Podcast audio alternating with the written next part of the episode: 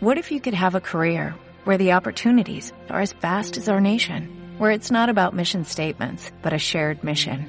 At U.S. Customs and Border Protection, we go beyond to protect more than borders, from ship to shore, air to ground, cities to local communities. CBP agents and officers are keeping people safe.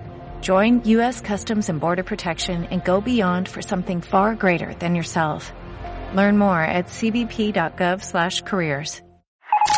Desayuno con liantes. Noticias. Retiran más de 300 kilos de basura del puerto deportivo. Bicicletas, vallas, papeleras o un váter son algunos de los extraños residuos que los especialistas se han encontrado al limpiar el fondo marino del puerto gijonés. No solo eso, los operarios también recogieron cientos de botellas, ruedas, conos y cajas metálicas. Este hecho ha vuelto a desatar los rumores de que el fondo marino del puerto deportivo de Gijón es en realidad una puerta interdimensional de acceso a mundos paralelos. Con mucha mierda, sí, pero mundos paralelos. Amigos, amigas, bienvenidos a la nave del desayuno. Hablamos hoy de uno de los grandes misterios gijoneses. Se trata de la mierda que hay en el fondo del mar.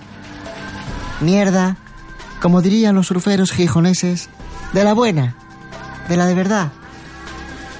Nuestro excelente compañero Javier Sierra aborda este misterio en el libro El fondo del puerto deportivo, una puerta a otros mundos.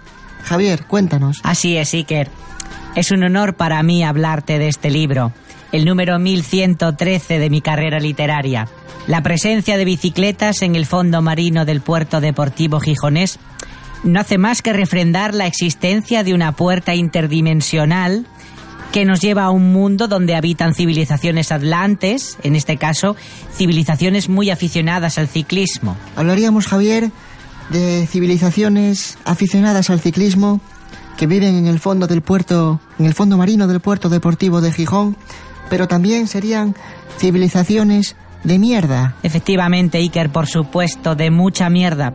Ante todo, de mucha mierda.